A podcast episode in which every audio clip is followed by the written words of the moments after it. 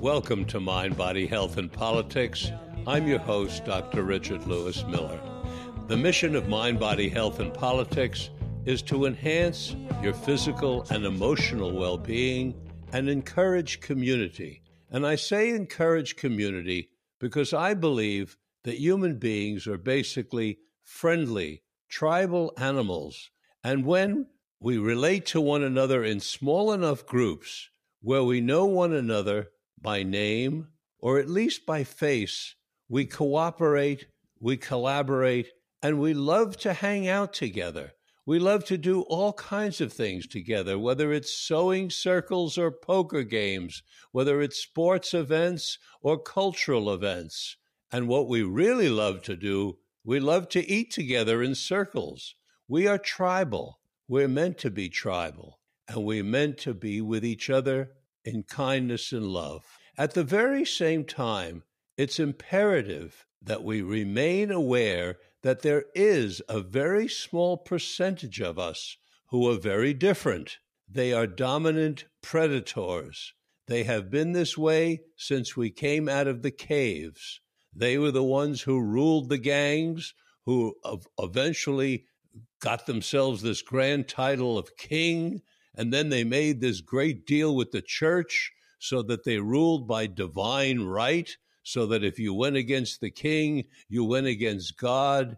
And thereby they got to have so many people on our planet as subjects. But we changed the game with our revolution.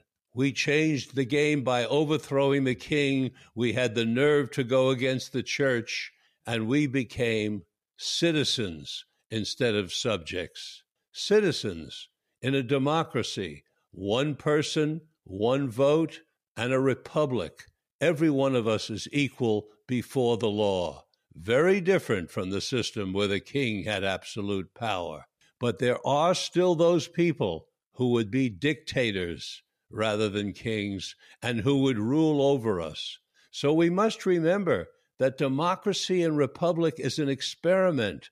Our experiment that we began here with our revolution was the first one since the Greeks and the Romans, and they lost their republic. They lost their democracy, and we should not be allowed to lose ours. Democracy and republic are fragile institutions, and we must remain aware of the possibility that if we don't stay awake, if we don't vote, we could lose. I'm critically aware of the fact that 70% of us Americans right now are living paycheck to paycheck. We are struggling to put food on the table, to pay the rent. We may not have the money if a major appliance breaks to replace it. These are very hard times, and these hard times are being brought on by those who would rule us an oligarchy. We cannot allow that to happen, so that even though you're struggling, I ask you to come out and vote when the time is right for voting.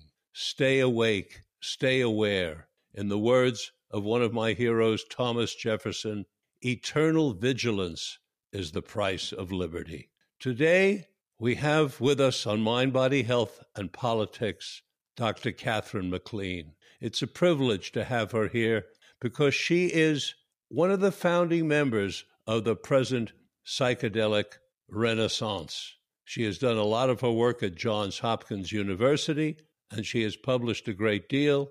Just go to Google, look up Katherine MacLean, and you'll find plenty of information. And I hope you do. This is a person you want to know about. You want to know about her work, and go to her website as well. Welcome to Mind, Body, Health, and Politics, Katherine. Thank you so much. It's a pleasure. Katherine, I believe you're a pharmacologist by training. Is that correct? Well, some would say psychopharmacologist. You have to add that psychology part to it because yes. I used to joke that when I was at Hopkins, I should only be trusted in taking care of someone else if they were on a very high dose of a psychedelic drug. In that case, I'm the expert. I'm the person you want in the room with you. So, psychopharmacologist. Psychopharmacologist, like my dear friend Nick Cozzi. I imagine you know him. I do. Yes. Um, how did you become, how did you get interested in becoming a psychopharmacologist? Give us a little history and then we'll get into the meat and potatoes. Well, the very short answer is I self experimented. I was fascinated by what psychedelic drugs could do to the mind and brain.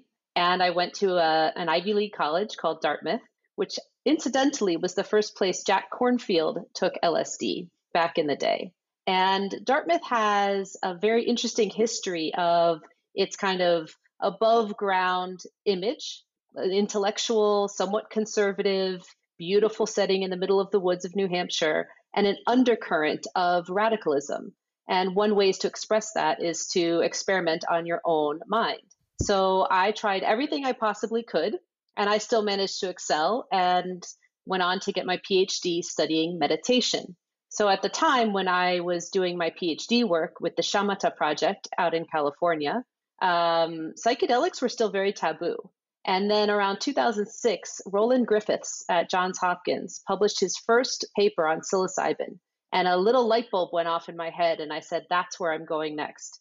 And the powers that be and all of the forces beyond my control, including my own perseverance, brought me to Hopkins, where uh, the tables were turned.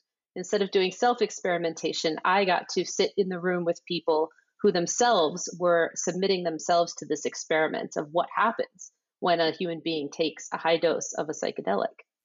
And when you refer to a high dose, tell us which psychedelic and what the dose is. Sure. So at Hopkins, we are mostly studying psilocybin, which is one of the main chemicals in magic mushrooms. And a high dose, we tested around 25 to 30 milligrams per 70 kilograms, which means, in terms of dried magic mushrooms, for anyone out there who knows this, it's about four to five grams. Now, I used to think that was a heroic dose, in the words of Terence McKenna. Uh, since then, people have really pushed the limit of what a high dose is, but I still think five grams is usually enough for most people. Now, if I draw the analogy to LSD, there's an amount of micrograms of LSD where one has a significant change of consciousness, but is still able to do inner work, like work on the ego, and perhaps even experience ego death, which uh, you and I have, have, have done. There's a dose above that with LSD where you go right past, zooming past the ego level, right into cosmic consciousness. I relate to those two different states quite differently. You want to comment on that, please? Sure. Um, so I would say that we were right on the precipice of that boundary at Hopkins. Some people were able to stay aware of the room, the guides in the room, their body, their own biography, and dip their toes into cosmic consciousness. And some people went a little bit over that edge. So I would say some people, depending on their body weight and their experience, most people had never tried a psychedelic before in our studies.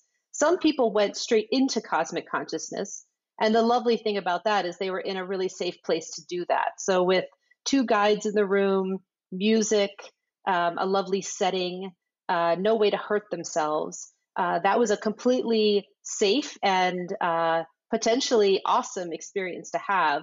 Of course, not everyone loved it, but for the most part, we were kind of balancing that space between awareness of consensus reality and what you call cosmic consciousness. We called it mystical consciousness at Hopkins. Now, in my experience, when I'm in that, what we might say, lower space, right below cosmic cos- consciousness or mystical consciousness, that's where the action is for me in terms of making changes to my inner state, to looking at the way I communicate with people, to looking at my own personal fears, to looking at my life to being creative, perhaps, if I'm working on a project. And that material, I'm able, I'm able to either take some notes on for later reference, or if I use a recorder, make some comments, and I get some good takeaway. Whereas when I go straight into cosmic consciousness, it's a wonderful experience, but I don't feel like I get much to bring back with me other than that I had this cosmic experience. It's more like, almost like a ride in uh, Coney Island, where it's a fantastic ride, but what do I get that I can use in daily experience? Can, do you relate to those two ways that I'm talking about, or is that idiosyncratic? I, I do relate to it. And the potentially somewhat fascinating thing that we found is that in the way that we prepared people, we used Bill Richards' mantra trust, let go, be open. People had the freedom to fully surrender to that greater experience, the, the beyond, um, above, under. And what we suggested is that people try not to take notes or remember anything. And then at the end, they would tell us everything they could remember. So, not until the very end of the session. And then through writing, through discussions with us, and through many scientific measures, we could get at what was remembered perhaps unconsciously, subconsciously, or superconsciously that might be normally lost to a recreational drug user. In my experience, again, taking these doses, these what you call high doses, four to five grams of, of mushrooms, I would relate that to maybe 250 micrograms of LSD. Does that sound about right to you? Yeah, I was thinking about the numbers. I would say probably about 200 to 300, depending on the person. And, yes. Oh, you know, in the original studies, we gave people the 30 milligram dose. And in most studies since the original studies, we've backed that off a bit. So we now try to aim for 20 to 25 milligrams, unless you're dealing with a demographic that might have a blunted response to serotonin drugs, either through the use of alcohol or opiates or SSRIs. Sometimes you need to push the boundary of what the serotonin system is able to do, just given what it's already been exposed to. So you're talking milligrams because you're using specially created psilocybin for your research, whereas the rest of the public is dealing with dry mushrooms, and that's why you translate it into grams of four to five grams for us, correct? Correct. That's correct. Yes. And the two substances, LSD and psilocybin, most of the research that's going on around the United States now is with psilocybin. Uh, I, I don't know. I'm, I'm not aware of much going on with LSD because LSD evidently still has the stigma going back to the 60s that psilocybin doesn't have. Is that the reason, or why isn't there more research, in your opinion, going on with LSD? Well, I think there are three main reasons. Other people may have a different view of it. The first is that, yes, the stigma is real, the taboo is real. Um, Bill, I think it's Bill Richards used to joke that people have a hard time spelling psilocybin, so they can't form an immediate knee jerk defense against it. LSD is just part of our lexicon, and it conjures way too many associations that aren't really that relevant. Um, psilocybin also only lasts about six hours, so you can fit it into a workday. If you're showing up at 8 a.m. at Hopkins for your session, you can go home for dinner with your family if you're talking about LSD, it could last 12 hours for some people. It's a very long journey, especially for your first time. And if you're halfway through an LSD journey and you decide you don't like it, you've got a lot of territory to cover before you're back home. So that's the second reason. The third reason I would say is that there is some scientific evidence that dose and frequency of LSD use is connected more to some of the scarier side effects that um, have been reported. Um, and it's again, it's a careful balance. Obviously, I don't want to reinvigorate the propaganda from the 60s and 70s, but it is true that if someone is taking recreational doses of LSD, you know, more than 100 times, they will have more flashback experiences, hallucinations during their regular life. They may have trouble integrating the experience, and we just haven't found that as much with magic mushrooms. I mentioned to you before we began that uh, I'm doing a book on uh, negative adverse effects, and that the reason I'm doing it is in part because the pharmaceutical companies are famous for hiding or sanitizing their unwanted complications of medicine. That's the terminology I use instead of side effects, because I think side effects is a sanitized way of saying an unwanted complication or an adverse effect. And I think it's it's it's imperative that those of us who are doing work in the field of psychedelic science be totally transparent about the good, the bad, and the ugly, and let the public know rather than play the game that the pharmaceutical companies play in order to make more money. For, for many of us, I know this, you included, this isn't about making more money.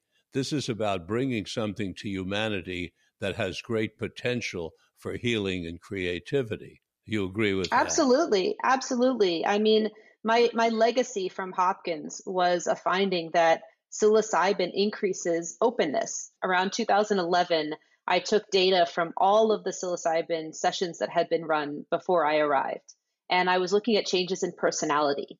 Now, in the early papers, Roland had reported that there were no changes in personality. And my statistical analysis basically confirmed that, but I kind of drilled down into each personality domain. And I found that people who had had a mystical experience uh, on the high dose showed an increase in openness, not in any other domain of personality. And openness is connected to imagination, creativity, uh, wanting to create art and beauty, being more open to other people's feelings and emotions, um, and being more liberal, progressive. So, in a sense, my finding proved exactly what everyone was worried about with the hippies, which is that it does make you want to vote in a different way. It does change your ability to be rigid and stubborn and set in your ways. So, this was very exciting for me. And, um, you know, in terms of adverse effects, uh, there is a downside to being more and more and more open. One could say that there is a limit at which we would want people being as open as possible to any idea that comes along. So that's a very, I think, subtle uh, point to make about psilocybin. Um, I like to share one example of something that uh, you know people might be called to change their vocation, and we might think that's a really good thing. We had one young man who was working for the Department of Defense figuring out how to operate drones to drop bombs on other countries. And after his psilocybin experience, he quit his job and became a yoga teacher in Thailand. So I consider that a plus one for psilocybin. So psilocybin took someone out of a vocation of violence and brought him to a vocation that was more peaceful. Um, but if you think about the entire public of the United States, you know, how many people are really willing to take that jump into a reality that might beg them to change many things about their life. Could be good, it could be very disruptive. Um, so that's kind of like the medium domain of an adverse effect, but I would not consider it an adverse effect. You know, it might make you want to change your life. Now, the third category, I think, is what we should kind of talk about, which is what happens when someone's life is really disrupted and how are we going to talk about that transparency? Yes. Before we get to those kind of adverse effects, I'd like to talk a little bit about the one that you just mentioned, because I was one of those people. Uh, I took psychedelics in school just like you did, but I was in school in the 1950s and 1960s. And I took uh, 400 morning glory seeds after reading Leary and Alpert's Tibetan Book of the Dead, where they said, you know, eat a morning glory seeds, heavenly blue or pearly gates. And my friend and I went out and bought all the morning glory seeds we possibly could and proceeded to eat 400 of them each and had an experience which definitely changed the course of my life. I learned a great deal uh, about life and, and living and also about how these materials change the course of your life, just as you just described that gentleman who went from working for the government to becoming a yoga teacher because it, uh, it, it had a, an effect on uh, ending my academic career. I was teaching at the University of Michigan. I did do one year at Stanford after that, but that was the end of my academic career. And that was in part because of this opening up. But I want to distinguish between what you said about opening up to ideas and whatever you meant by maybe too open mm. and opening up emotionally. I don't know if there is such a thing as being too open emotionally. I mean, the price I pay for being open emotionally is I get hurt easily, but I don't die from it. It's just sort of like a sensitivity that I've gotten used to. I cry easily and I, I sort of cringe easily, but so what? I don't run away, therefore, or have anything bad happen to me.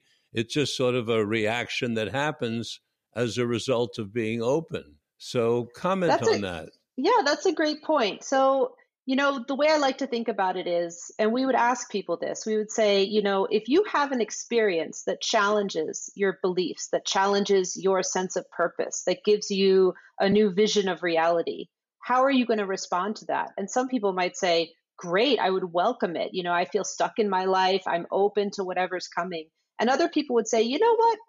I think I'm going to wait and not participate in this study right now because I kind of really like my life the way it is and I'm not quite ready to stir things up. And so the way I see it is it depends on the person. Are they willing to put in a year, five years, 10 years of searching and understanding about the mind after the experience if they have a really existentially disruptive uh, psilocybin session? So I can speak personally. I didn't have a disruptive experience from psilocybin. Um, I had life experiences that really shook everything I knew about reality. And I was compelled to understand that more. So I left academia. Um, I became a mother. I traveled the world.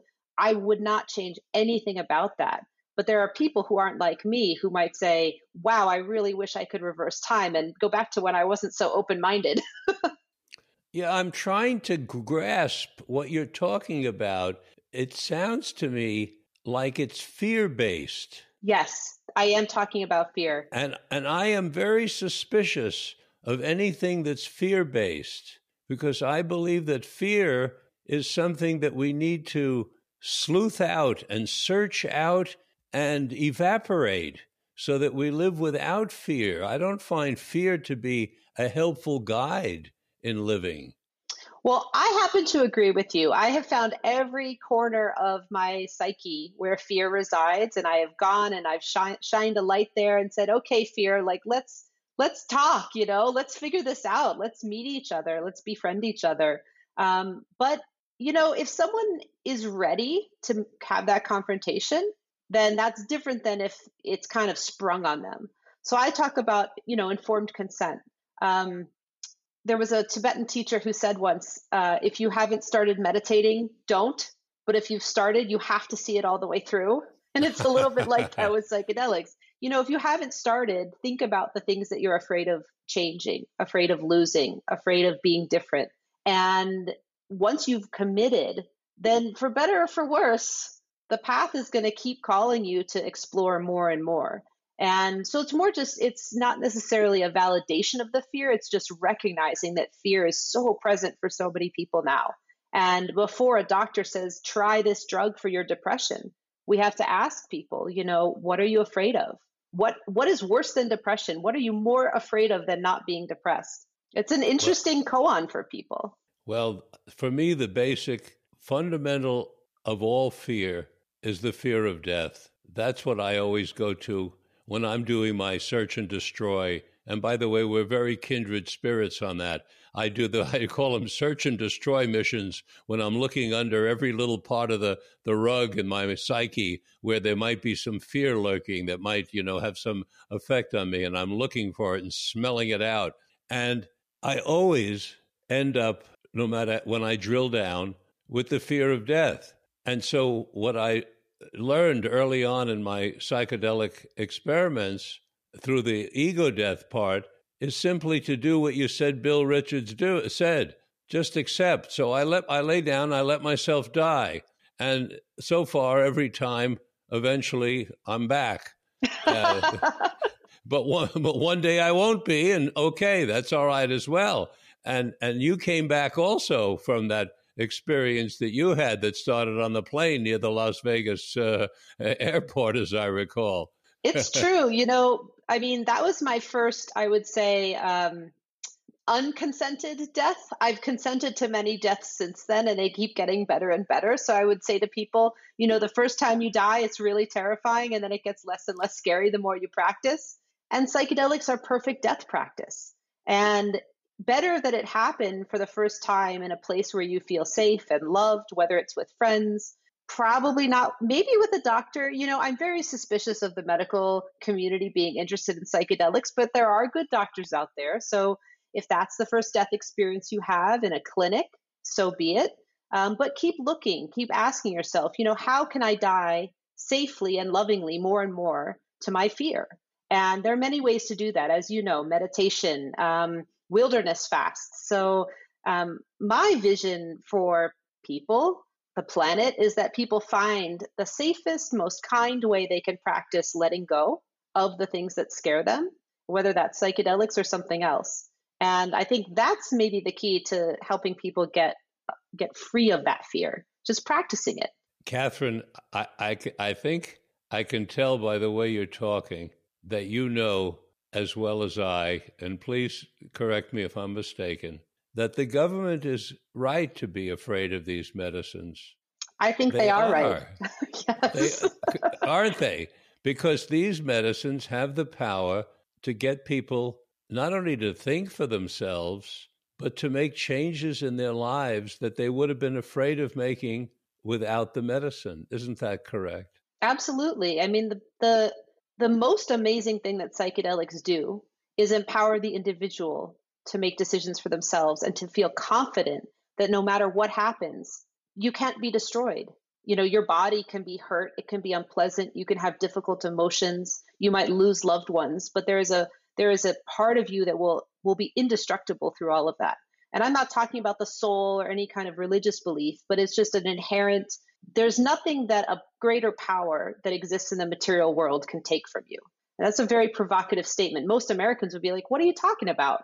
You know, the IRS could come and take away my home if I don't pay my taxes. Uh, my son might go off to war because he doesn't have a job after high school. And those fears are real. And also, the powers that be want us to believe those stories so that we stop asking questions and making decisions for ourselves. And psychedelics, you know, are going to open that door for a lot of people. So I can see right now that the government and the pharmaceutical companies are figuring out a way like, what's the best way to control this medicine before people realize that it's uncontrollable? I think the cat's out of the bag, so to speak. you know, you know where that expression comes from? The cat's out of the bag. No. Years ago, when uh, people used to go to the market, they lived, you know, out remotely in little hamlets, and they go into the market to sell things. And one of the things they would sell were rabbits, and because people like to eat rabbit. But when they didn't have rabbit, they would bring an old cat or two and put it in the bag. But every once in a while, while the deal was being transacted, the cat would jump out of the bag and they would see, I'm getting fooled. It's not a rabbit, it's a cat. And then we got the expression, the cat's out of the bag. I think the cat's out of the bag. And one of the problems, I'm very delighted to say that the medical community, I share your views on that as well, as well as the pharmaceuticals are going to have, uh, uh have one of their biggest problems is the fact that psychedelic mushrooms can be grown in everybody's kitchen. You don't need a laboratory like you do with LSD and MDMA and various other things. You just can grow it just like marijuana. That's the big problem the, the government has with marijuana. Anybody can grow it in their backyard.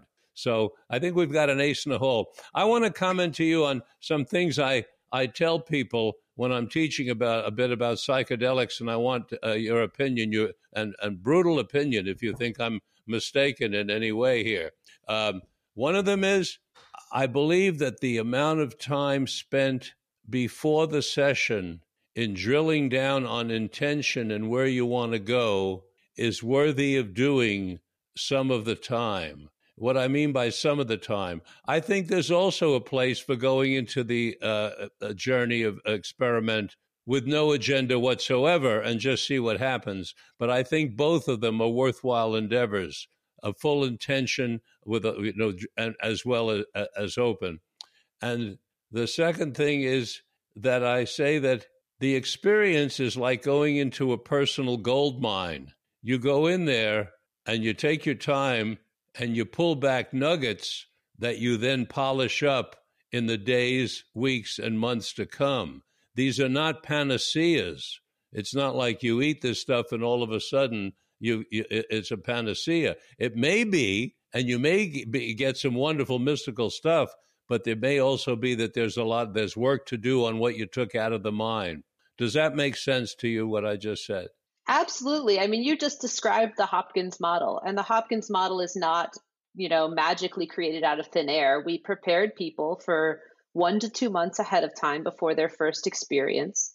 And some people didn't get their high dose until they'd been with us for another month. So some people are getting three months of preparation. And then we work with people so, afterwards. Stop right there. Yes. I've got to. Un- I want to. Uh, thank you for allowing me to interrupt. I want to underline in red, in red, in red, two to three months of preparation.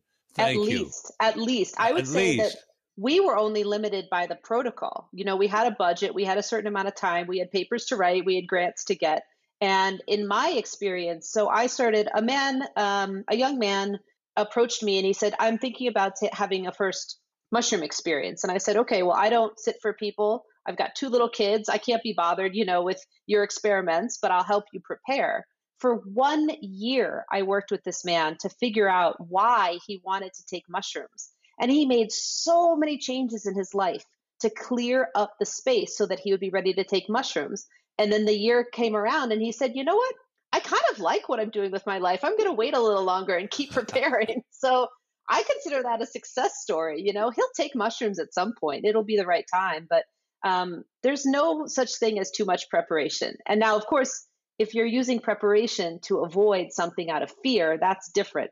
But you know, just a heartfelt wish to figure out why you want to do this thing that everyone's talking about and find for yourself what your reason is, that's that's the gold.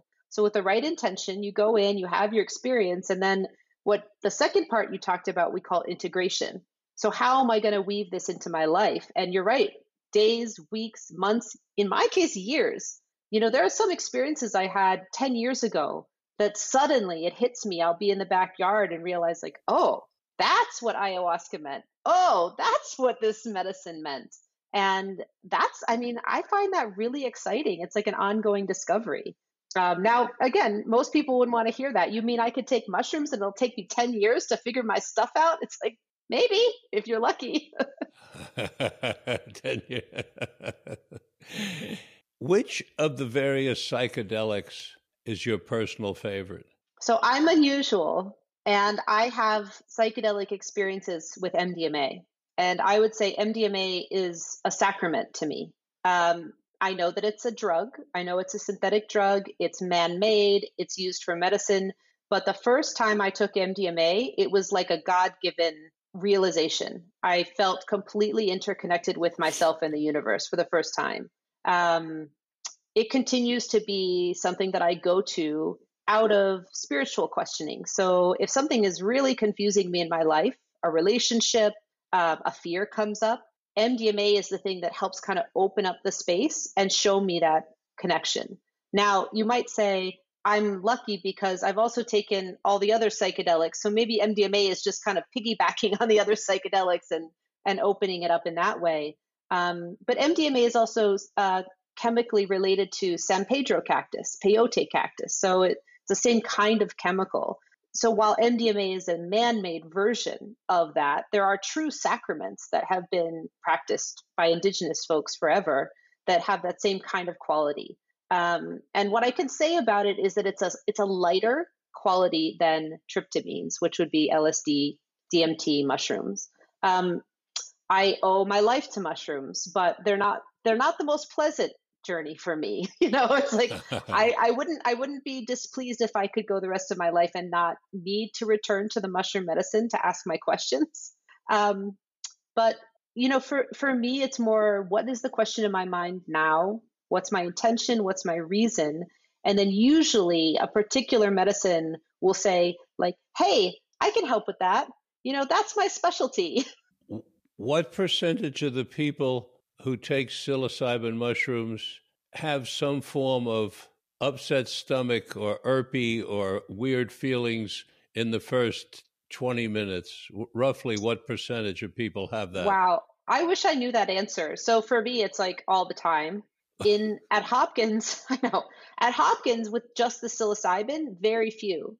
So that's interesting. I think it has to do with the actual material of the mushroom and maybe some of the other chemicals in the mushroom.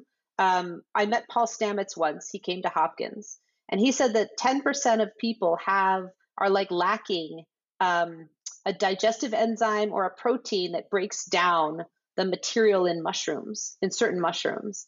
And so he said, maybe you're just one of those people. And so your body has to do all of this extra work to get it through your gut.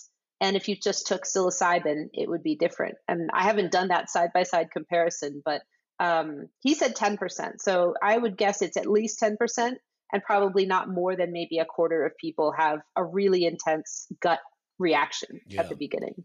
You've heard that some people are soaking their mushrooms in uh, in lemon juice in order to get that process that goes on in the body going earlier and try to avoid that. When you have that kind of irpy upset kind of thing, how long does it last for you? Um, probably like a full hour. Wow, it's a long oh, process oh, for me. That's a long process. Yeah, that's a, so that's a. Um, I think that people are getting smarter. I love the lemon tek idea. There's also if you um, down in Jamaica now, they sell chocolate bars with mush with mushrooms in them, organic yeah. mushrooms. And I didn't notice any stomach upset or nausea with that. Again, yeah. as a scientist, I want to understand why, but if it works, it works. So I think we're gonna if if um if the if commercial businesses could contribute anything to psychedelics, it would be that. Like, let's figure out a way to make these medicines easier to ingest and more pleasant for people. You know, there's nothing much to perfect about psilocybin, but we can perfect the delivery device, I think. Yeah. They're, by the way, they're, they're selling uh, those chocolate bars in Oakland, California, where they've de- they've decrimmed uh, uh, psychedelic uh, substances. How frequently is it safe for a person to take psilocybin? Another great question. Um, some people take it, as you know, the the Stamets stack uh, microdosing. A lot of people take very small doses somewhat regularly. Um, I know quite a few people who have migraines, cluster headaches, other kinds of headache disorders who take magic mushrooms once a month. Um, we haven't observed any reliable negative effects from too frequent dosing, other than that you develop a tolerance or you get more and more open and you decide you don't want to go to your job anymore you know? So there are real life consequences to, to tripping all the time. For me personally and for in the hopkins work we found that people really didn't need to redose for six to 12 months afterward. You know if you have a really? quintessentially mind opening spiritual experience you don't need to repeat that right away. And i think that in roland's view and vision that's what he was trying to go for is what's a kind of experience that will stay with someone long enough so that they can engage in other aspects of spiritual development? They're not just kind of returning to the medicine over and over trying to get the same experience. Now um, michael mithoefer and rick doblin have both told me that uh, they recommend not more than say once every three months for mdma um, i have interviewed uh, couples, several by the way, who have taken MDMA as a couple two or three times a week for five to 10 years. Wow. Um, I've got one couple that I'm uh, interviewing and staying in touch with. I think they're in their ninth year of two to three times a month. Um, you see my you, face. I mean, I'm shocked. That's a lot. I know. I know. and by and and the and both of these couples I mean, I've done some pretty decent interviewing, are definitely compos mentis. I see no signs of any kind of damage whatsoever. Uh, and they're both, uh, uh, all four of the two couples I'm thinking of right now are all cl- about 80 years old. Um, well, good for them. I would, you know, I get a little bit nervous when you say that kind of frequency. So, you know, I mentioned my college days. I mean, I almost I took myself to the brink of suicide through frequent MDMA use. Oh, so I dear. think so I think it depends on the person. You know, I've talked to some people who said I just stay clear of MDMA because I do know that I will crash 3 days later and then I have to dig myself out of that hole. Um, I know that Rick Doblin doesn't really believe that the post MDMA blues is is always a thing, but I've seen it happen. And um, I think, you know, the MAPS protocol is actually really good. So you take one dose, you wait a month or two, you take a second dose, and then maybe after a few months you need a third dose, but then it should do you for a while. So, like, in my view, I would love to see people maybe taking MDMA once a year or once every couple years. And for most healthy people, I think that that's enough. Um, I don't know. The idea of taking it a few times a week is like, I mean, good for those, good for those people. I'm glad they figured something out that works. well, you know, it's sort of like this one uh, uh, doctor of clinical psychology in Wisconsin, Alan Ajaya, that I interviewed. Uh, he was in my first book that uh, that Roland was in as well, psychedelic medicine. Uh, and he, he, Alan has taken uh, LSD 900 times, and I said 900 times. I said, "Well, are you finished?" He said, "No, definitely not." He's 80, at least 80 years old. I said, "How so that you're not finished?" He said, "Richard." there's always more to learn. Wow. Just yeah, very interesting. Well, and again, it it really depends on the person. I think that um, what we will find out, for better and for worse, when more people start taking psychedelics, we will see the full range of reactions. So there will be people who will get addicted. I've seen it happen with 5-MeO DMT. I've seen it happen with NN-DMT. The shorter acting psychedelics are easier oh, to get to yeah. get hooked on. Um, yeah, we'll the see short it with ride. M- right, exactly. We'll see it with MDMA. Um, mushrooms continue to be my favorite because they're very hard to get hooked on. You know, at some point they're going to show you something that you need to sit back and think about for a while. You know, yes, at some indeed. point it happens to every one of us, and it's. Um, I've come to understand that they aren't trying, and I say they because I think they're intelligent. I think they're an intelligent being and they care about humans. Um, but they're not going to keep anything back. They're not going to only show you the things that you like or the things that you think will improve your life. At some point, they're going to say, hey, look at this. Have you thought about that? I, I know you don't want to think about it, but, and so a lot of, uh, I wrote a book about this, but mushrooms showed me things that I never would have spent any time trying to understand about myself. And at first I was upset, and then I came to really appreciate it. That's your book that's coming out soon, isn't it? Yes, in June. It's called Midnight Water. Everybody want to hear that? Midnight Water. Go to Amazon and take a look. I already I already started taking some peeks at it. When you were taking this MDMA frequently in school, how frequently were you taking it?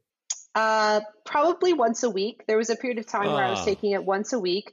And I have to say now, these are my two kind of public service announcements. One is what I was doing 20 years ago was would be very, very dangerous now because I was taking any pill that someone sold me as MDMA, which could have had so many other things in it.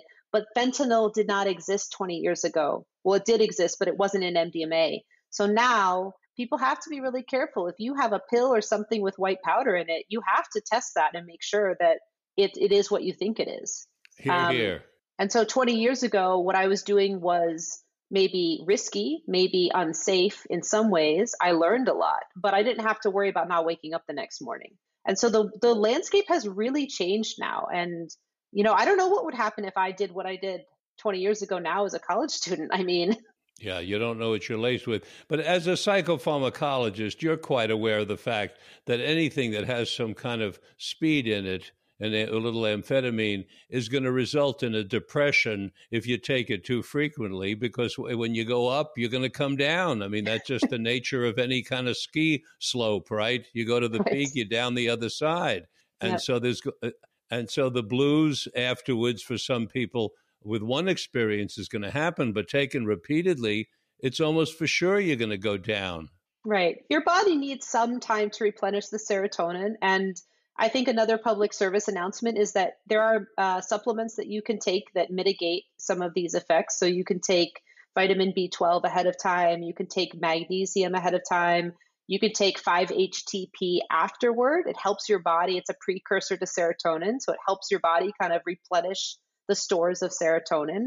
Um, so there are more grown up ways to do MDMA so that you're not frying your brain. And I say that very not scientifically, but that feeling of just you know all of your serotonin has been released for the for a while yeah okay now let's talk about the untalkable there's so much enthusiasm amongst those of us who have been waiting in my case waiting for over 50 years for this renaissance um, there's so much enthusiasm that we're hesitant to talk about the negative effects. It's almost, you know, you throw a wet blanket on a nice warm party. But it's our duty as scientists uh, to do so, to tell the public everything, and to really show another way to proceed with science than the way the pharmaceutical companies do when they hide their negative results. So let's go item by item and talk about what you have learned over your career about adverse effects. Sure. So, I mean, Rick Strassman, Dr. Rick Strassman has done a great job in his book, Psychedelic Handbook, about the basic physiological and psychological effects. So, I won't get into those. What I will talk about are maybe four or five things that I've witnessed uh, more than once that were really scary. So, the first is a woman had um, a hypertensive episode at Hopkins on psilocybin, and she was one step in our protocol away from going to the emergency room. And there was no sign that there was anything wrong with her blood pressure ahead of time. Um, but she could have gone into stroke territory. And her mother had died of a stroke. So that was a huge learning lesson for me. Some people will get into hypertensive territory even with magic mushrooms. So check your blood pressure, make sure your blood pressure is really well controlled. That's an easy one. Um, the second one, uh, we had a couple, uh, they were mostly men who ended up getting a very high dose due to their body weight. And they went into that, um, what I call dissociative space, where they really were unaware of what was going on around them. And luckily, no one got hurt. But you could imagine if someone wasn't in a safe place or didn't have trained guides or friends with them, they could really do some damage to themselves and others. And so that's something I always remember is that if you take too much, you can go into a place where you're not able to operate your body and understand what is going on in the room around you. And again, that's kind of easy to mitigate. You just don't take so much, you know, start low and go slow. That's an Erowid mantra start low, go slow. Um, now we're getting a little bit more tragic. So, the third case, there was a depressed man in the Hopkins cancer trial and um, he got a low dose, an almost negligible dose of psilocybin his first session, and he was upset and disappointed. Uh, he asked to leave the session, and then he ended up ending his life about 10 days later. He never came back for his second session, which could have cured his depression. Now, um, all of the correct ethics and FDA and IRB review was done of this situation, and we made some changes to the protocol but that's still one lost life in a clinical trial, and that's devastating. And so, again, what I tell people is don't expect a miracle cure your first time. Don't expect you're going to have a perfect mystical experience. You might be disappointed. Nothing may happen. You might have a nightmare experience, but that's just one experience. So make sure that you have the support in place that you can wait it out and wait another month and try again, wait a few months and try again. Um, and there will be suicides that we can't prevent. And that's the reality of it, which is very, very sad. Um, okay, fourth thing um, there have been cases of sexual assault and abuse in the context of psychedelic therapy. Doctors, licensed therapists have harmed their patients and their clients intentionally, not by accident. And we need to, as a community, really look at that and understand are these um, are these kinds of therapists and doctors unusual you know are they are like what you said the, the kind of people who are looking to be predators? Or is this a mistake that even a well-intentioned person can make in the space of psychedelics? And it's an ongoing conversation but it's a warning out there that you know you really have to think about who you're allowing to take care of yourself in this space when you're extremely vulnerable and susceptible to very intense power dynamics. And then i think the fifth one um, Before you go to five, I'd like. can you can you remember five? I think so. I might okay. actually. It might only be four. I, I can probably think of the fifth. Okay. Oh no, I just I wanna, remember the fifth. I'll I'll remember it. I want to comment about the uh, uh, inappropriate interaction between the therapist and the patient. Um, that, of course, can happen in any uh, occupation, but in ours, it's particularly important because of the trust and the psychological effects. And there are a percentage of people who are, quote, guiding these psychological experiments with medicines who are taking some of the medicine themselves, which they've learned to do from the shaman or Sha women, I like to say as well, uh, it, down in South America. Uh, I am a pretty open minded person. In fact, I might be considered to be radically open minded in many ways.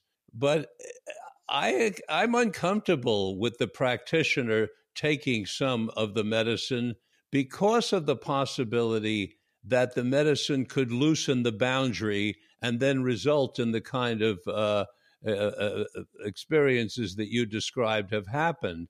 What are your thoughts on the practitioners engaging in taking a small amount of the medicine with the patient?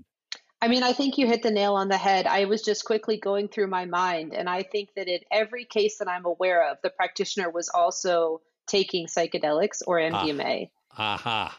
Uh-huh. So maybe they not always during the session, but certainly outside of the session or maybe recreationally with the person who was also their client. So it's about boundaries. Boundaries. At Hopkins, at Hopkins, it would have been obscene for us to be on psilocybin while taking care of someone. It was just, it wasn't even a conversation. Of course, that wasn't happening. But as soon as you get outside of a setting where there's accountability and supervision, people suddenly start experimenting. They think, oh, if I take some, maybe I'll be more open to what the person's going through. Maybe I'll see energetically what they need. I just, I think it's, I'm sorry, I think it's BS. I don't think you need to be in that space to take care of someone in a kind way. I just don't. Um, you now, know, the, the, these things happen in our profession. I mean, Freud wore a beard and uh, smoked uh, a, a, a pipe. And so for years, psychologists all over the world uh, wore beards and smoked pipes. And the sh- it's true. When I was in, in graduate school, almost everybody had beards and, and there were so many and smoked pipes. and the shaman down in, in South America have started certain practices that we have copied, and I think we've copied them ridiculously. And I'll give you another example they do their journey work with these uh, medicines at night. So now we have people all over the country who start giving people ayahuasca at nine o'clock at night. I think it's ridiculous. It means at two o'clock in the morning, when you're going into your diurnal sleep rhythm and the body is slowing down, you're on this psychedelic medicine. And I love what you all have done at, uh, at, at Johns Hopkins. You start at eight or nine in the morning. That sounds it like works, a normal. it works much better. I always I tell people this. I said I know that the the velada, the vigil, is at night.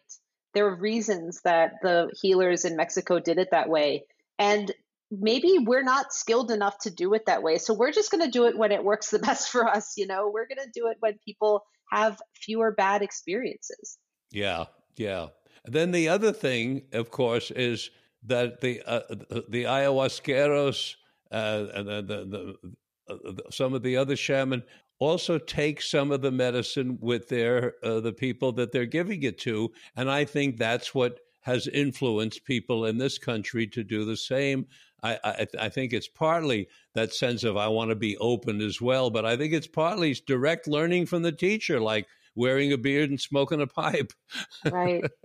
well, I, I continue to be extremely grateful that I learned from two amazing clinicians, Mary Cosimano and Bill Richards, in a way that I didn't need to ingest anything in order to be a great guide. And I'm I'm lucky, you know, I could have learned from somebody else. Um, I could have learned bad behaviors. I could have learned, you know, bad habits. I didn't. I was very lucky. Um, but what I did learn how to do is get into a space where I could understand what someone was going through without needing to ingest something. So that's where I think the meditation practices come in. You know, it's like practice compassion, practice, you know, that transmission of energy and mind so that you know what someone is going through and you don't need to take mushrooms to do that.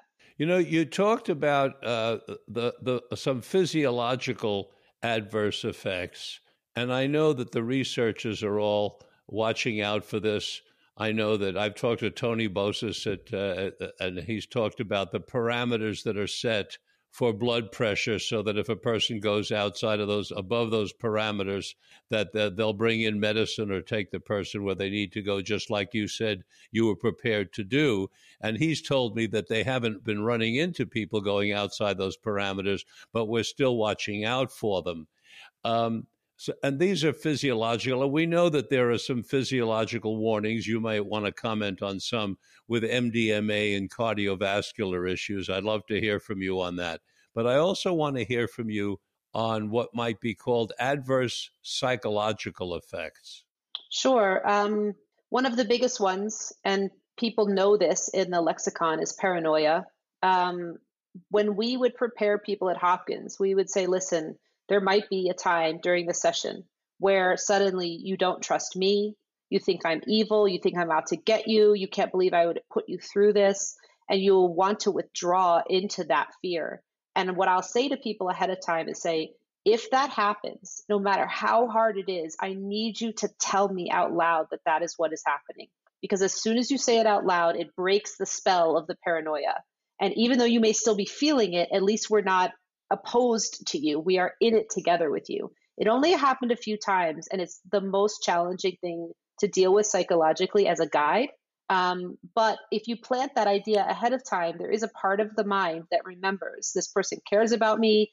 They told me this might happen. They are on my side. They're not going to hurt me. And of course, that's interactive with picking the right companion because you don't want to pick a predator who's going to tell you, you know, I'm on your side and they're really not on your side.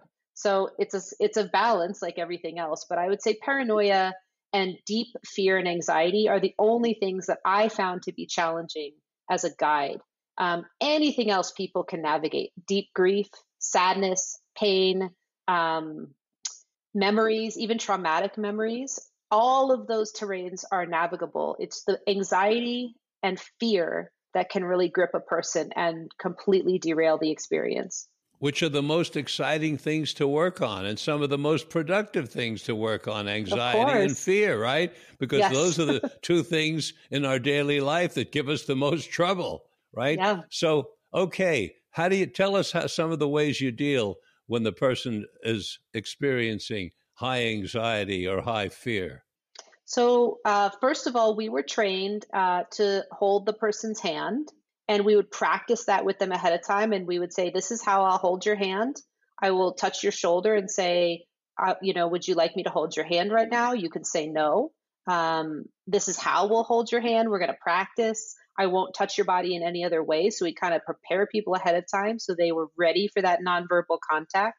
Um, that alone is very calming. It's like a child you know? It's like the the safe and consented um, non sexual touch can be very helpful. And again, I'm talking about a shoulder and a hand, nothing else. I know some people take it to all sorts of, you know, boundary pushing areas, but I say that's all that that's all that's needed. Hold someone's hand. You remind them that it's normal to be feeling what they're feeling. Um, you don't talk about how much time there is left. You don't talk about um, let's try to distract you from this. It's more that what's happening now is safe. I'm with you. Uh, it's normal to be feeling what you're feeling right now. And eventually, this feeling will change. And I'm going to be here with you until it changes. Now, that may that may not be the thing people want to hear, but it does work. And eventually, you, things change. Might you take them through a breathing exercise for the uh, anxiety?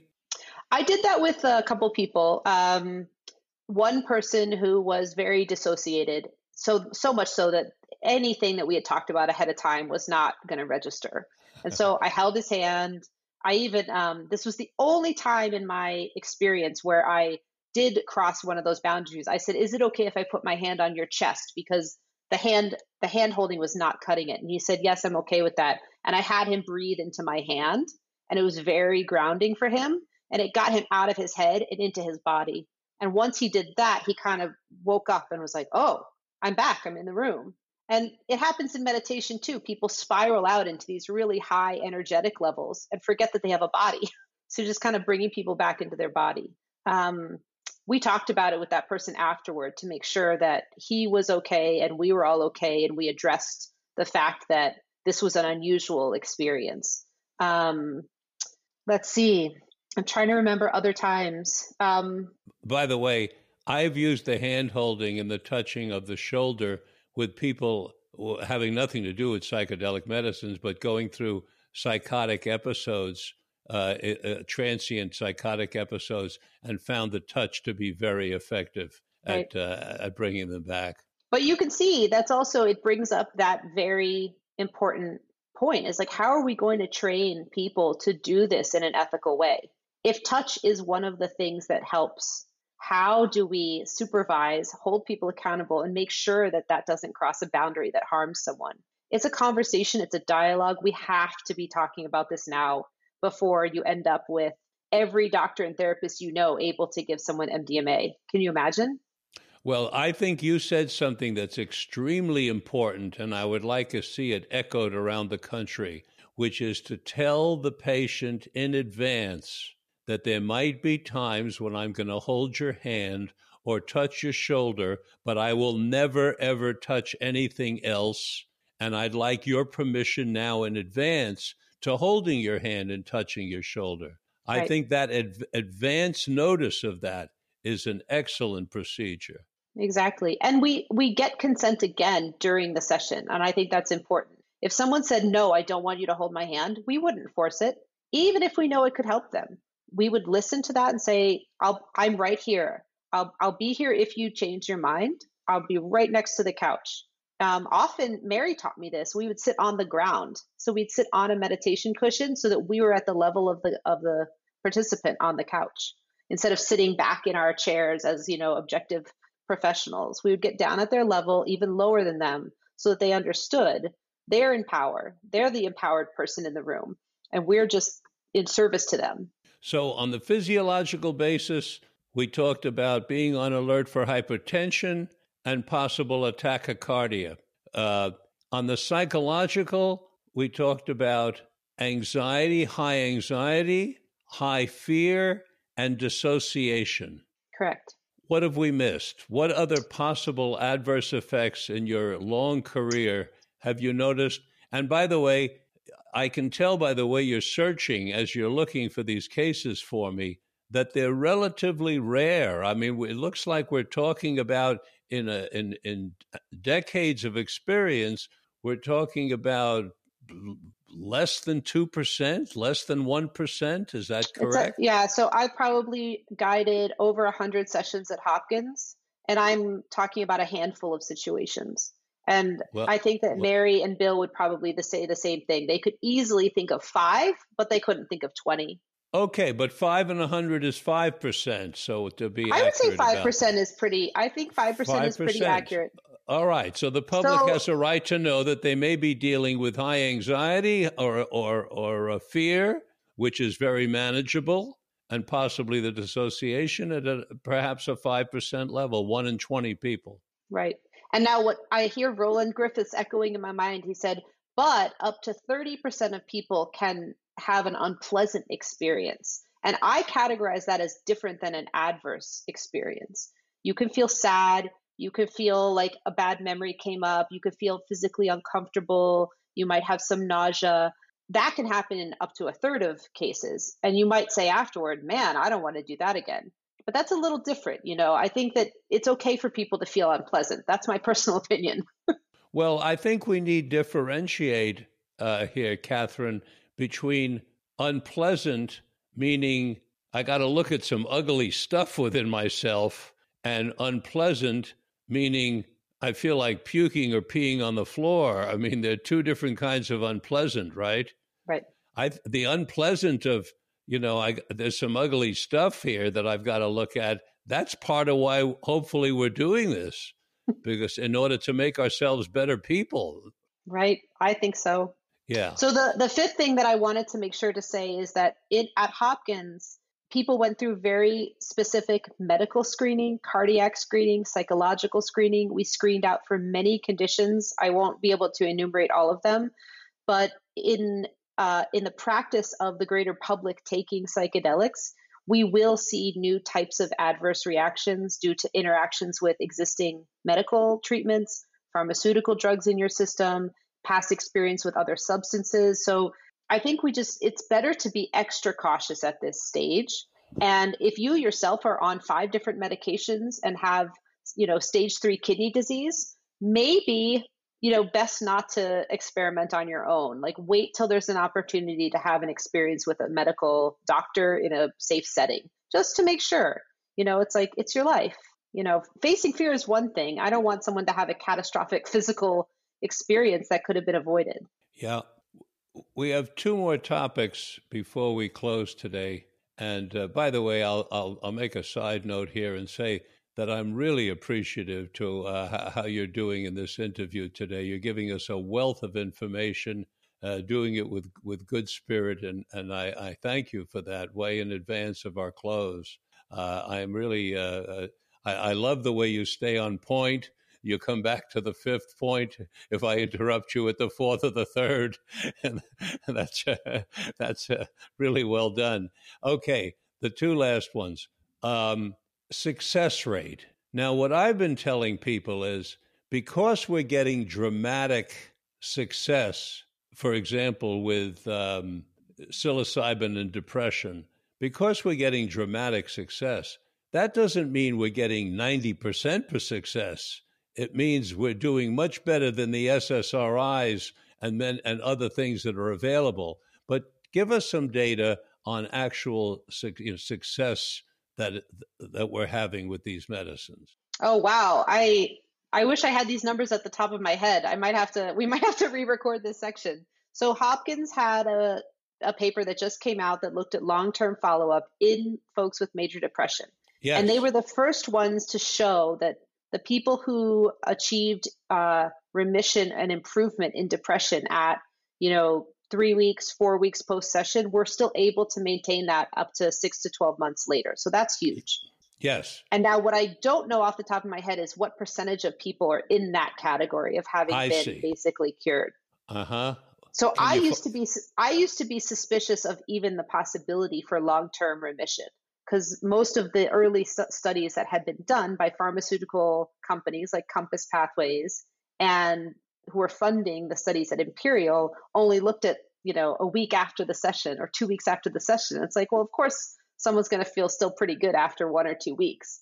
Um, so I guess what I would say is that the Hopkins team is leading the charge with the depression findings, and I trust what they're putting out. Um, the effects that they found, even in cancer patients, persisted for up to 12 months. So, you know, I think that there's hope and also there's going to be a percentage of depressed people that don't respond. Yeah. And I'm I'm more worried about that group. Sure. And so if if I were one on one with someone and they had major depression and they had had it for years, I would say, listen, this is a possibility that it will help you, but prepare yourself that it doesn't. And what is that going to do to your mental state? state? What is it going to do to your relationships? Uh, are you willing to say there's nothing wrong with me if this doesn't work for me? It doesn't mean that there's something broken in me if the miracle cure doesn't work. Um, and so each person is just going to have to address that one on one because even if it's 40% in remission, we don't know if you're going to be in the 60% or the 40%. Yes. We just don't. Yes, that's that's very honest and I appreciate that. Last question. I'm 84 years old. What can you tell me about experimenting at age 84 with psychedelic medicines? I doubt very much if your subjects have been in this age group, eh? Not so many. I actually, so I asked Brian Richards. Uh, he and his father Bill are doing studies in with MDMA uh, in folks with uh, cancer diagnosis, in uh, people and their loved ones. And I said, "How old can someone be to be in your study?" He said, "We don't have an age limit." I said, "You got to be kidding me! You don't have an age limit?" He said, "No, they just have to pass all of the physical and psych- psychiatric screening. So I think they had someone in their early 80s as the oldest person. But that was the first question I had is like, how old can you be? How how how long is it safe? I mean, some of you know the the Shulgins lived into their 90s, Anne and Sasha. Albert yes. Hofmann lived to be over 100, right? So yes, um, I think they might be special are... people, but Who knows? well, it takes a special person to live that long in and of itself, no question. Statistically, we're out two standard deviations from the norm when you get to a certain number. Yeah.